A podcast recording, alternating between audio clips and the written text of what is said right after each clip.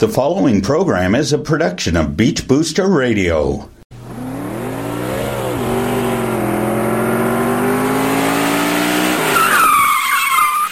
Welcome, race fans. Here is local racing authority Sam Chapman with this week's Race Day edition of Sound of Speed, only on Beach Booster Radio.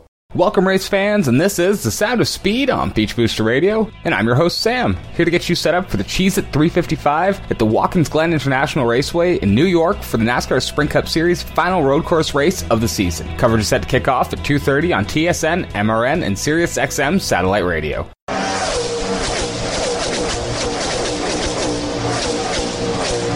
Watkins Glen uses an 8 turn, 2.4 mile course for NASCAR Sprint Cup and Xfinity Series events. Watkins Glen saw its first NASCAR race in 1957, which would be won by the legendary Buck Baker. The series wouldn't return until 1964 and 65 before leaving the track once again. In 1986, NASCAR again would return to the Speedway, which has since become an annual race for the Sprint Cup Series. Road racing at Watkins Glen is very different from the NASCAR Sprint Cup Series' other road course, the Sonoma Raceway in California. Watkins Glen has very fast, sweeping corners corners compared to Sonoma's very slow technical track. To get the win in Watkins Glen, drivers will have to have a fast car and keep it in one piece, also having the right track position and fuel strategy late in the race. When it gets down to the closing stages of the race, watch for that fuel strategy to start to become a big factor. Last year, Kevin Harvick ran out of gas in the final corners on the final lap, handing the win to Joey Logano. Racing at the Glen has also become some of the best racing of the year over the last several seasons. Last year, everyone was biting their nails trying to figure out who was going to make it on fuel as Kevin Harvick ran out while leading, losing the lead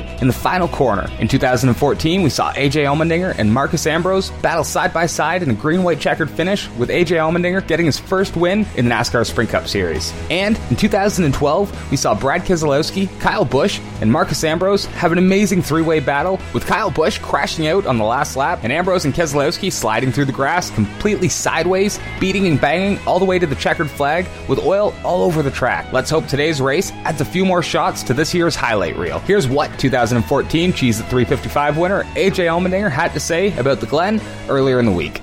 You know, when I was able to win in 14, I mean, that race was, I think, what, five and a half hours long, five hours long between all the red flags, and nobody left. I mean, it was to, to go around and see everybody cheering and, uh, you know the crowd that was still in the grandstands when I got out of the car. I mean, it just makes it a fun event to come to because you feel the passion that the fans have for this sport. So uh, to me, that's what stands out. You know, road course racing uh, it lends itself for uh, for a lot of opportunities of passing, for mistakes, for for uh, for strategy, and that's what makes this race so crazy. Is the fact that there's so much strategy that goes on. A yellow at the wrong time.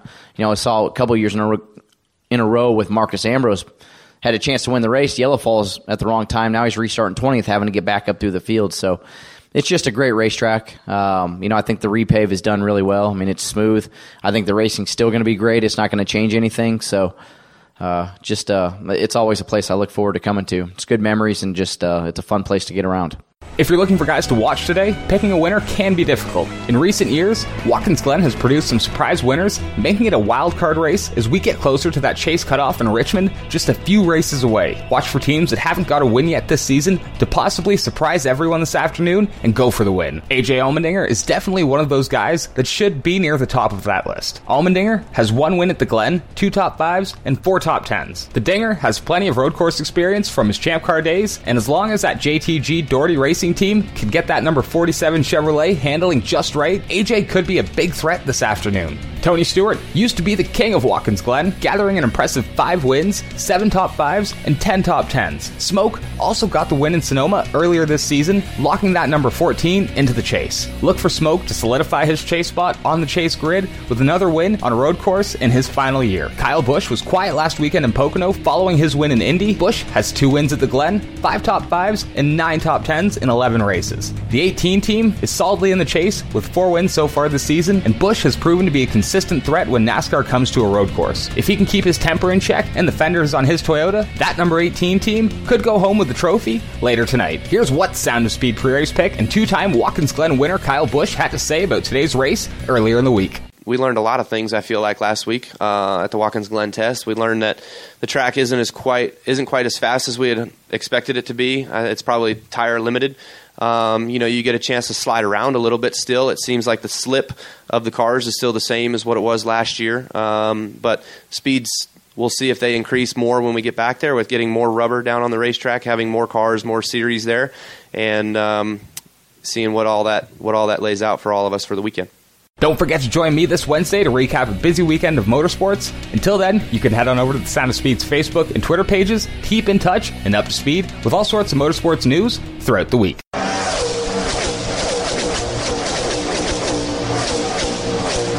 Before I go, I'd like to thank Beach Booster Radio. Without them, the sound of speed wouldn't be possible. Head on over to beachboosterradio.ca to listen to some great music, shows, and keep in touch with everything Wasaga Beach. Hit the podcast tab at the top of the page where you can find the latest edition of The Sound of Speed and all the other great shows Beach Booster Radio has to offer. Be sure to check out the blog where you can find the digital version of the Beach Booster publication, which is always great to read. You can also download the Beach Booster Radio app from the Google Play and Apple App Store for free and take Beach Booster Radio with you everywhere you go. I hope you're all set up for the cheese at 355 at the Glen. Enjoy the final road course race of 2016. I'll be back next Wednesday to recap all the action. Until then, thanks for listening, race fans. Let's go racing in the Glen.